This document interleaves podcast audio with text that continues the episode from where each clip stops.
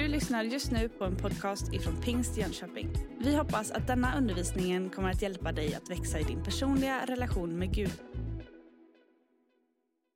Har ni gott nytt år, god fortsättning på 2020 till er alla. Hoppas att det här året har börjat bra. Jag hade förmånen att få vara här på årets första gudstjänst när det var Unite. Och jag måste säga att det är så hoppfullt att få vara med och se kyrkan så fylld med unga människor som i hängivenhet ger sig till Herren. Det finns hopp, hörni. Det är fantastiskt att vi får vara med om detta. Årsskiften är ju en tid när vi ser tillbaka. Men också en tid när vi ser framåt och när vi får se uppåt. Och det är en tid att göra nya prioriteringar, att göra en ny överlåtelse. Och min bön inför den här predikan, inför den här söndagen, som faktiskt är den första söndagen på det här nya året, är att det skulle leda till en djupare överlåtelse till Jesus. För är det någonting som vår oroliga värld behöver så är det Jesus. Och det är människor som väljer att följa tätt i hans fotspår. Den här förmiddagen så vill jag ta er med till min himmelske faders trädgård. Och jag vill tala om vinstocken och grenarna. Den här texten som vi strax ska läsa, den är hämtad ifrån Jesu avskedstal till sina lärjungar. Och det var säkert ett tal som lärjungarna ofta återkom till när Jesus senare lämnade dem. Och det är ju ofta så att det en människa säger, det sista man gör så där innan man får sluta sitt liv, är ju ofta någonting som man kommer tillbaka till och tänker så här att tänka att det var det som han sa precis innan han dog. Och det här som vi ska läsa är någonting av det sista Jesus säger. Johannes evangeliet finns den här texten, men där finns också andra texter. För Jesus presenterar sig i Johannes evangeliet med en väldigt utmanande presentation. Han säger ett antal gånger väldigt tydligt vem han är. Bland annat säger han så här: jag är livets bröd. Jag är världens ljus. Jag är grinden in till fåren. Jag är den gode herden. Jag är uppståndelsen och livet. Jag är vägen, sanningen och livet. Och så säger han det vi ska stanna upp inför idag. Jag är den sanna vinstocken och min fader är vinodlaren. Ni vet, alla de här anspråken, de knyter på olika sätt an till behov som vi människor bär i våra liv. Det är som att Jesus skulle säga till oss: ni är hungriga, men glöm aldrig att det är mig ni hungrar efter. Jag är livets bröd.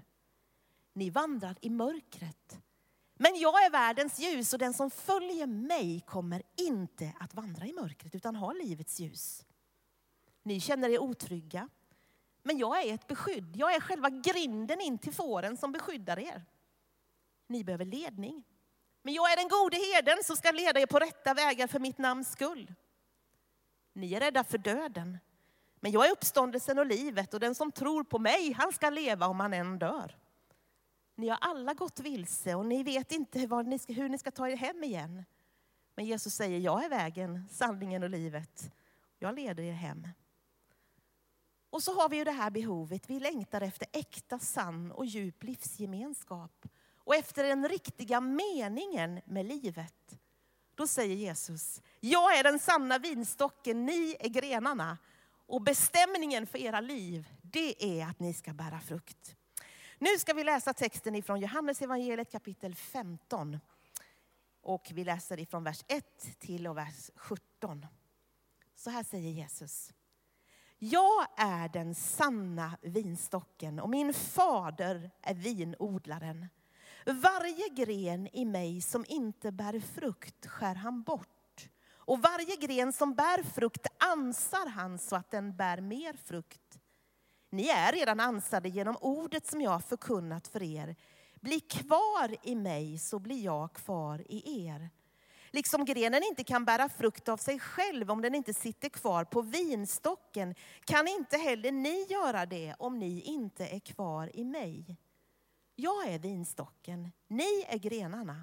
Om någon är kvar i mig och jag i honom, bär han rik frukt. Utan mig kan ni ingenting göra. Den som inte är kvar i mig blir som grenarna som kastas bort och vissnar. De samlas ihop och läggs på elden och bränns upp. Om ni blir kvar i mig och mina ord blir kvar i er, så be om vad ni vill och ni ska få det. Min fader förhärligas när ni bär rik frukt och blir mina lärjungar. Liksom fadern har älskat mig har jag älskat er. Bli kvar i min kärlek. Om ni håller mina bud blir ni kvar i min kärlek, så som jag har hållit min faders bud och är kvar i hans kärlek. Detta har jag sagt er för att min glädje ska vara i er och er glädje ska bli fullkomlig. Mitt bud är detta, att ni ska älska varandra så som jag har älskat er. Ingen har större kärlek än den som ger sitt liv för sina vänner. Ni är mina vänner om ni gör vad jag befaller er. Jag kallar er inte längre tjänare, ty en tjänare vet inte vad hans herre gör. Jag kallar er vänner därför att jag har låtit er veta allt vad jag har hört av min fader. Ni har inte utvalt mig, utan jag har utvalt er och bestämt er till att gå ut i världen och bära frukt. Frukt som består. Och då ska fadern ge er vad ni än ber honom om i mitt namn. Detta befaller jag er, att ni ska älska varandra. Tack Jesus för ditt eget ord. Nu ber jag helige ande att du skulle lysa på ordet. Lysa på Jesus, lysa in i våra liv så att vi hör och ser det vi behöver se idag. Tack att du är här, helige ande. Amen. När Jesus säger, jag är den sanna vinstocken, så knyter han an till gamla testamentliga texter som talar om Israel som Guds vinstock. Gud, han hade fört ut Israels folk ut ur Egypten och så hade han planterat dem som en vinstock i Kanans land. Och vingården var hans älskade plantering. Den skulle bära söta druvor. Men istället så bar den här vingården sura vilddruvor. Och det står så här i Jeremia 2:21. Jag planterade dig som ett ädelt vin, en ranka av yppersta slag. Hur kunde du förvandlas till en usel och främmande vinstock? Israels folk, de svek Gud, och det som en gång var tänkt att vara äkta, det blev främmande. Och i kontrast till detta så säger Jesus när han kommer, jag är den sanna vinstocken. Den äkta, den ädla, den goda frukten som förväntades ifrån den andra vinstocken har nu kommit genom Jesus Kristus. Och hela gamla testamentets profetier pekar fram emot Jesus. Och på grund av det Jesus är och har gjort för oss på korset och genom sin uppståndelse, så kan vi, oavsett vilka vi är, om vi är hedningar eller judar, om vi är iranier, afghaner, eritreaner eller persisktalande, så kan vi få bli en gren som ympas in i den sanna vinstocken och få vara en del i den här föreningen. När vi tar emot nåden ifrån Jesus Kristus, så blir vi som en gren i vinstocken Jesus Kristus. Det här talar om den allra djupaste föreningen du kan tänka dig. Att vara en del, en gren i vinstocken Jesus. Bakgrunden till den här texten, det är ju att Jesus och hans lärjungar, de har firat den sista måltiden tillsammans. De hade brutit brödet, de hade skiftat vinet. Det var som att vinsmaken fanns fortfarande kvar på deras läppar. Och så gick de, kanske genom Kidrondalen på väg till Getsemane. Och där passerade de vingårdar. Det var vanligt då, precis som det är vanligt idag, i den här delen av världen, med vinodlingar. Och så stannar Jesus upp Och så börjar han undervisa sina lärjungar om den djupaste identiteten. Vad som är det allra viktigaste nu när han är på väg och ska lämna dem. Nu var de nära, men det skulle inte dröja många timmar förrän de var skingrade och Jesus var lämnad ensam. Jesus återupprepar: bli kvar i mig. Bli kvar i mig, så blir jag kvar i er. Jag är den sanna vinstocken.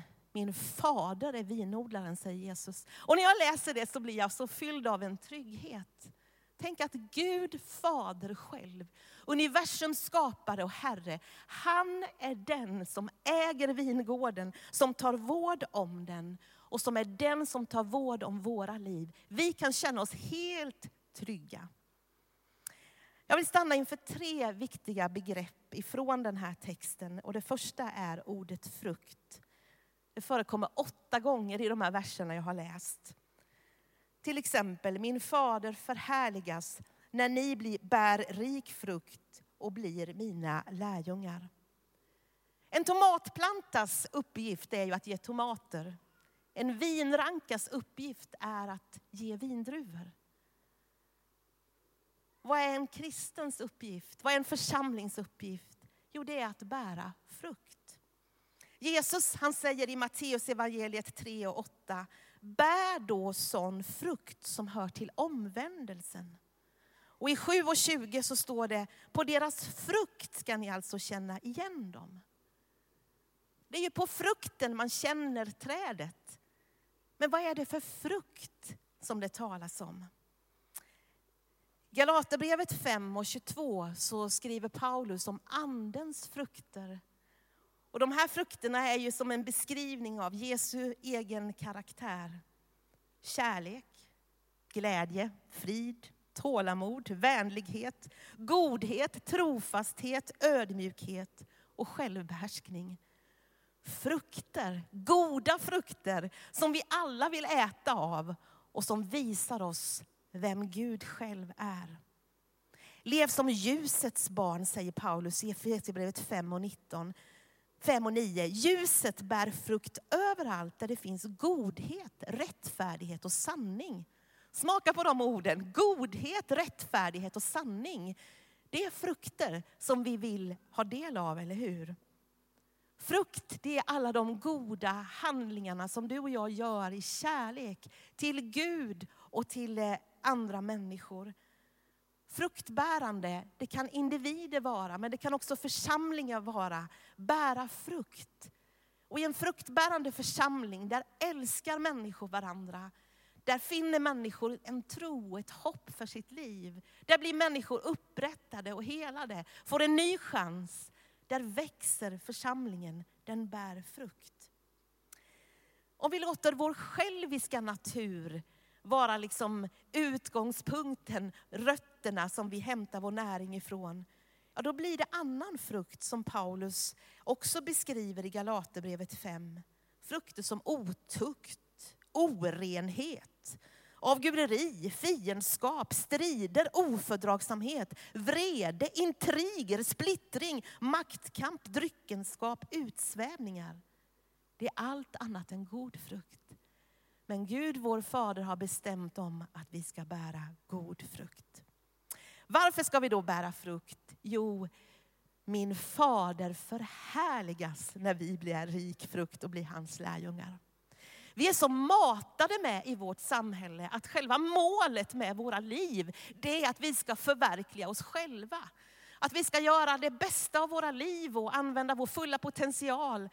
Och allt det där, det är ju bra. Men själva målet och syftet med våra liv, det är inte att vi ska förverkliga oss själva. Utan det handlar om att målet för våra liv, det är att ära Gud. Att bära sån frukt så att andra människor kan smaka och se att Gud är god och att de vill få mer.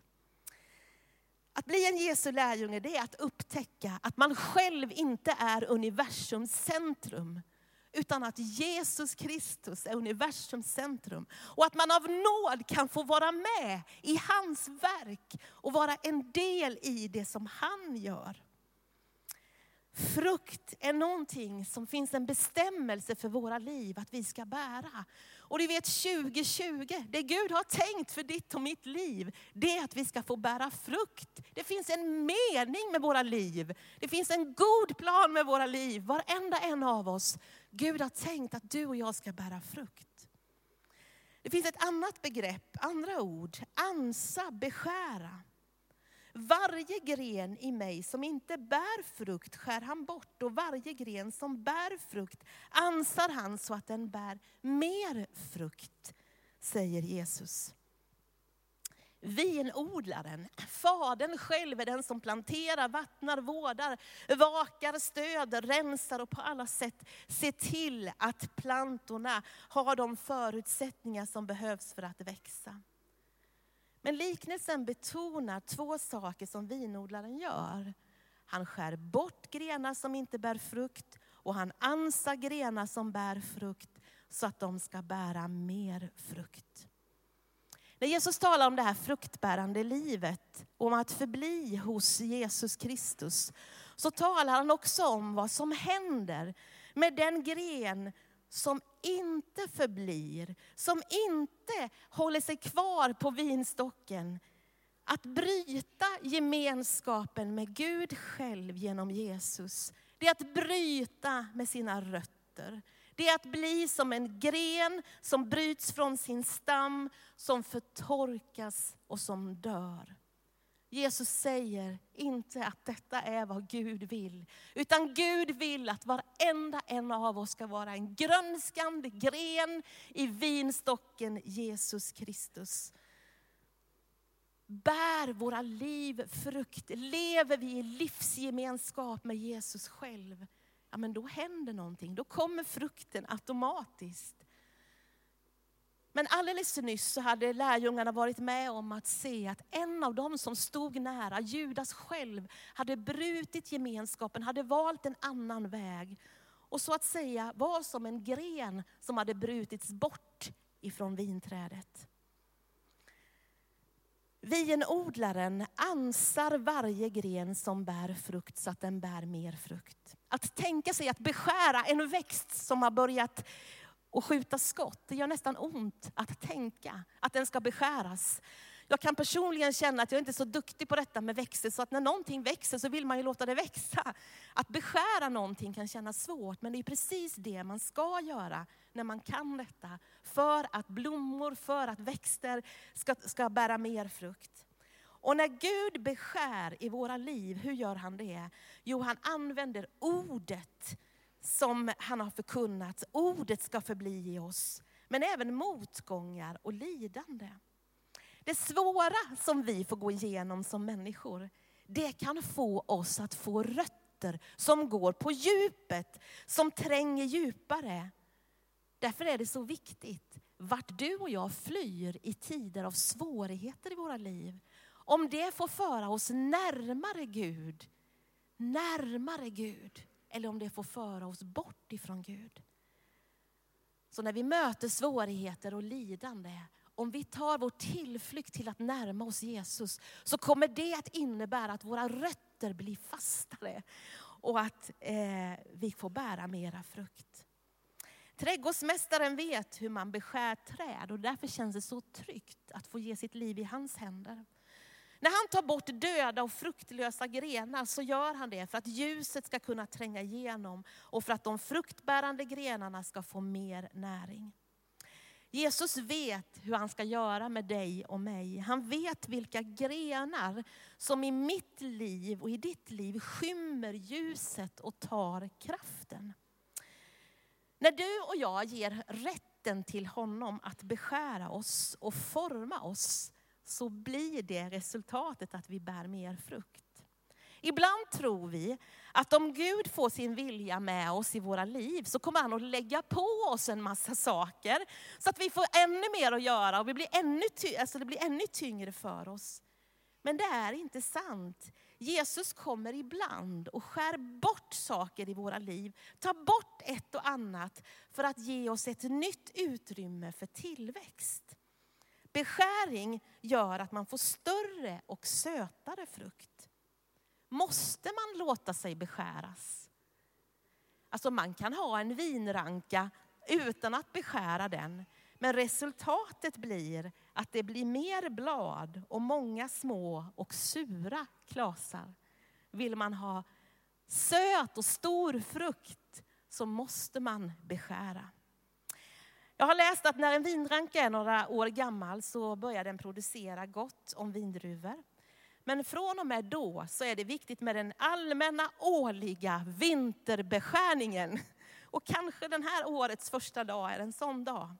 Tidpunkten är viktig därför att annars blöder vinrankan länge. Det finns en hel vetenskap om detta, men vingårdsmannen vet när tiden är för beskäring. Huvudstockarna beskärs och de här sidoskotten, många av dem gallras bort så att det inte blir för många sådana här sidoskott. Och de sidoskotten som har burit druvklasar, de kortas så att nya knoppar finns kvar till nästa år. Och kvar efter beskärningen så finns en något naken men en fin planta som är väl förberedd inför nästa års produktion av druvor. Jag tror att Jesus han vill försöka få oss att förstå att det här också handlar om våra liv. En av hemligheterna med ett fruktbärande liv, det är att låta sig beskäras. Från bara det som tar vår tid och tar vår kraft. Och vad det kan vara, ja, det är väl någonting som Gud får visa för oss var och en. Men i en av Jesu liknelser i Matteus 13:22 så säger han så här.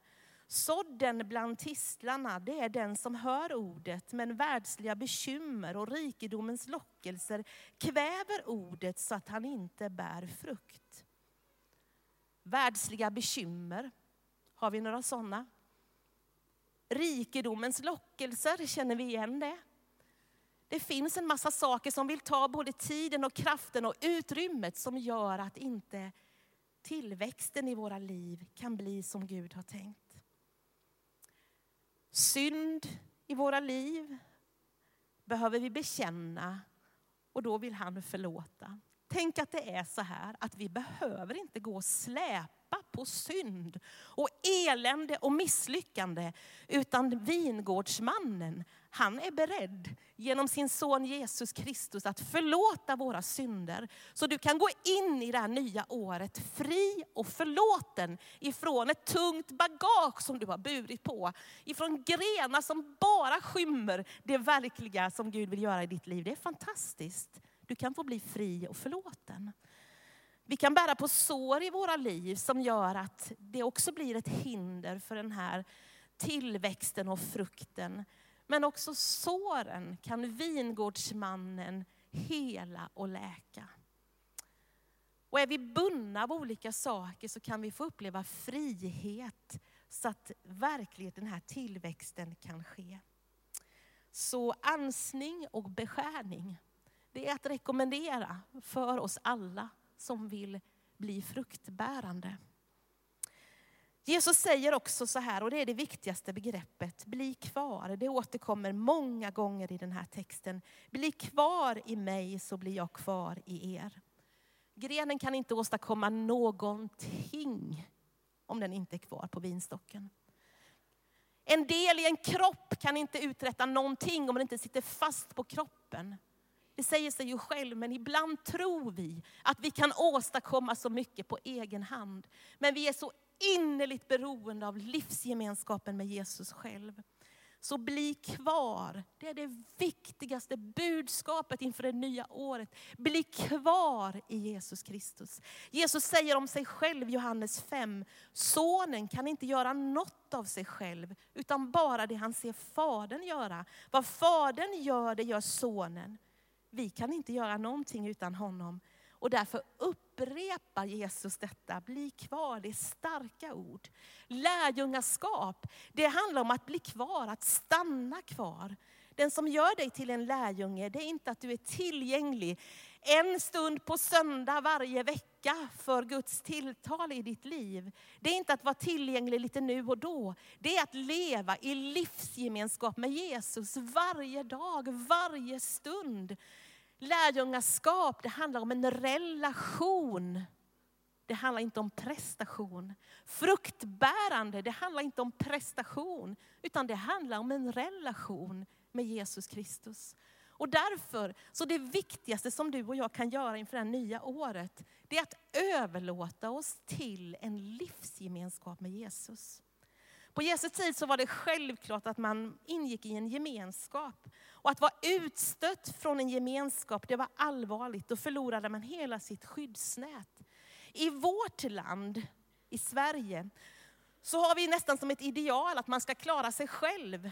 Men det är en illusion, därför att ingen av oss klarar oss själva. Vi klarar inte ens vår egen matförsörjning själva. Vi behöver varandra och vi behöver Gud. Och vi behöver inse det, att vi behöver honom mest av allt.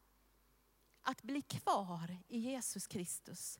Det handlar inte om en ovilja till förändring. Utan det handlar om att jag ställer mig i beredskap att bli förändrad. Att bli ansad för att kunna bära mera frukt. Alltså när jag är på Unite så känner jag att jag är jättegammal. Och det är jag. Även om jag tror att jag är ung. Och jag känner att det är helt fantastiskt. Denna kreativitet, detta sätt man kan uttrycka budskapet och kärleken till Jesus med den här tekniken. Alltså det är helt fantastiskt, och musiken och alltihopa detta. Men jag känner igen budskapet om Jesus. Lovsången är hängiven. Budskapet är kristallklart. Vi behöver förändras. Som individer, som församling. Vi behöver låta oss beskäras. Vi behöver hitta olika sätt att uttrycka oss på. Men vi kan aldrig förlora relationen med Jesus Kristus. Och förankringen i det ordet som aldrig kommer att förändras. Att bli kvar i Jesus, det handlar om en vilja till förändring. Det finns 3 saker som Jesus poängterar i den här versen. Bli kvar i Guds ord. Om ni blir kvar i mig och mina ord blir kvar i er, så be om vad ni vill och ni ska få det. Det måste betyda att vi kan inte överge Guds ord och samtidigt bli kvar i Jesus Kristus och vara hans lärjungar. Utan om vi ska bli kvar i honom så behöver vi bli kvar i hans ord. Och det här är ju en utmaning, och det kan vara en utmaning inför ett nytt ord. På vilket sätt ska du och ska jag bli kvar i hans ord inför det här nya året? Det finns bibelläsningsplaner, det finns möjlighet att lyssna på Guds ord. Vilket som är ditt sätt, det behöver du hitta. Men att bli kvar i ordet, det är förutsättningen för att kunna bli kvar i Jesus Kristus. I vår smågrupp så har vi läst den här texten som jag har läst för er idag. Vi bestämde oss för att vi ska hålla oss till en text, och vi ska hålla oss till den i flera veckor har vi läst den här texten. Och jag tyckte att det var så vilsamt faktiskt att få fördjupa mig, få tränga ner och låta den här texten få landa i mitt liv. Ibland är det ju så här att vi läser så mycket och vi ska få i oss så mycket. Men tänk att få stanna upp, tänk att få bli kvar, tänk att få låta ordet landa i våra liv. Det är ett sätt att läsa. Bli kvar i bönen. Om ni blir kvar i mig och mina ord blir kvar i er, så be om vad ni vill och ni ska få det. Frukt, det har med bön att göra. Be ständigt, skriver Paulus. Att be mitt i vardagen, mitt i skolan, mitt på arbetet, mitt i hemmet. Att ständigt få bära den här kommunikationen, relationen med Gud själv. Hur skulle det vara i ett äktenskap? Om vi en gång kom nära varandra, vi började dela livet, vi började samtala med varandra. Men sen går åren och vi talar knappt med varandra. Vad blir det för relation? Vi växer ifrån varandra.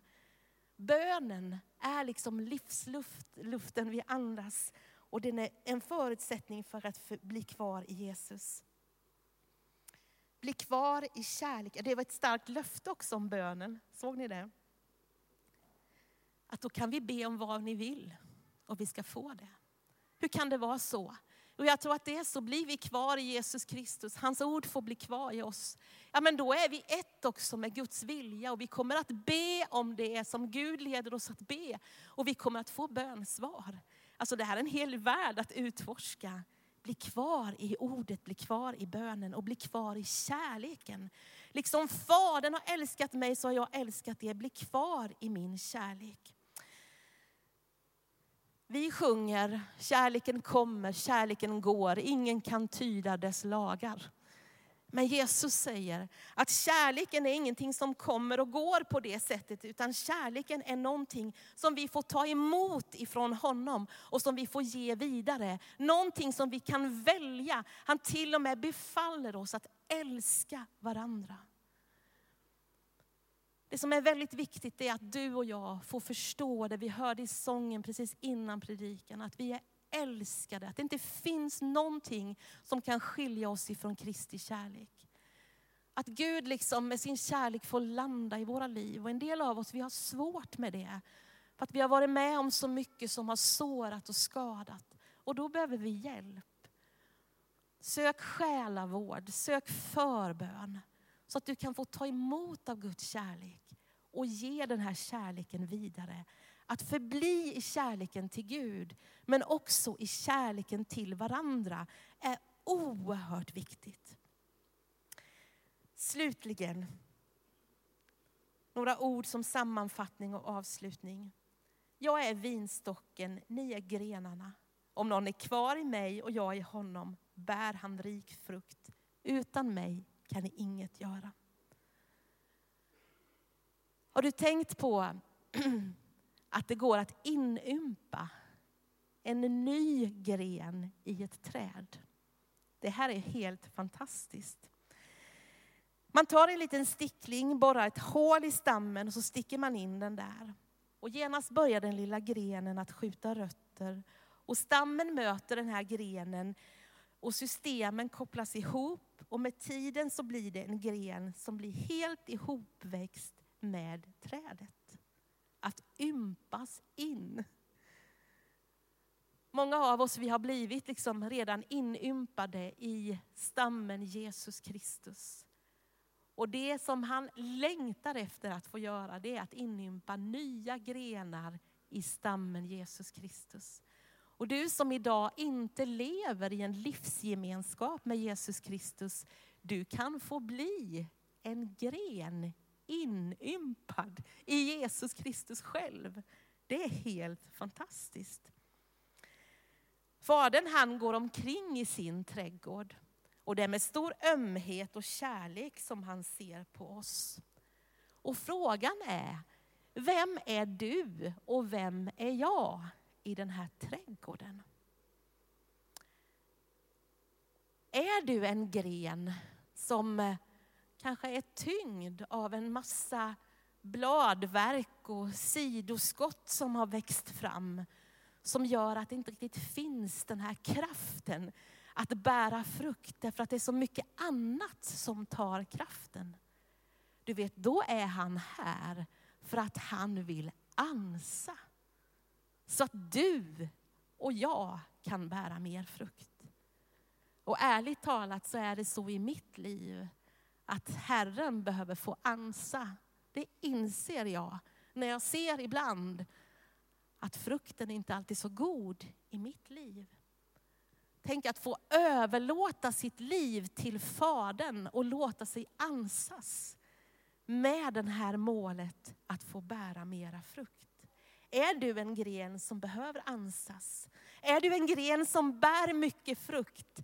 Då vill han också ansa så att du kan bära mera frukt. Och är du en gren som idag inte bär frukt, som kanske är vissen, som kanske ligger där vid sidan, som inte har någon livsgemenskap. Du vet, då vill han inget hellre än att få ympa in dig i vinstocken Jesus Kristus. Men det är så att det är du och jag själva som väljer vilken liksom relation vi vill ha med honom. Och vart vi vill finnas i den här trädgården. Han vill att ditt och mitt liv 2020 ska bära frukt. Och frågan är, vill du det? Vill du att ditt liv ska bära frukt? Vill du att andra människor ska kunna smaka och se att Gud är god genom ditt liv? Jag kan inte tänka mig något mer meningsfullt än att få vara en människa som bär rik frukt. Så vi går mot avslutningen och jag tänker att den här söndagen, första söndagen på det nya året, är en söndag när vi ska ta oss en funderare över vem vill jag vara i den här trädgården och vad vill jag att Fadern ska få göra i mitt liv. Och det första som han vill göra, det är att få stärka livsgemenskapen med sig själv. Det första han vill göra, det är att du ska ha en levande gemenskap med honom. Och finns du här idag som är osäker på om du lever ditt liv i gemenskap med honom, då behöver du inte gå härifrån och vara osäker på det längre. Utan du kan få fatta ett beslut, be en bön och på så sätt bli inympad i stammen Jesus Kristus. Och därför skulle jag vilja nu att vi allesammans böjer våra huvuden i respekt för varandra. Och så vill jag bara fråga dig. Var finns du idag som den här söndagen vill bli en gren i vinträdet, ta emot Jesus Kristus och få en livsgemenskap med honom. Få dina synder förlåtna och börja ett nytt liv tillsammans med honom. Du får väldigt gärna räcka upp din hand och sen ta ner den igen. Så ska jag be en bön för dig. Gud välsigna dig. Är det fler som den här söndagen vill ta emot Jesus? Gud välsigna dig. Gud välsigna dig. Är det någon mer idag som den här söndagen vill ta emot Jesus och bli en gren i den sanna vinstocken? Gud välsigna dig. Jag tänker att vi hjälps åt allesammans och så ber vi en bön. Jag ber före och så får ni be efter. Och så får du som har räckt din hand också be den här bönen. Och på det sättet bjuda in Jesus Kristus i ditt liv. Jesus, jag tackar dig att jag får komma som jag är. Jesus, jag tackar dig att jag får komma som jag är. Förlåt mig mina synder. Rena mig i ditt blod. Jag vill ta emot dig Jesus som Herre och frälsare. Jag vill bli en levande gren i vinstocken Jesus. Tack för att du tar emot mig. Tack för att jag är ditt barn. I Jesu namn. Amen. Du har just lyssnat på en podcast ifrån Pingst Jönköping. För att få reda på mer om vilka vi är och vad som händer i vår kyrka så kan du gå in på pingstjonkoping.se eller följa oss på sociala medier via pingstjkpg.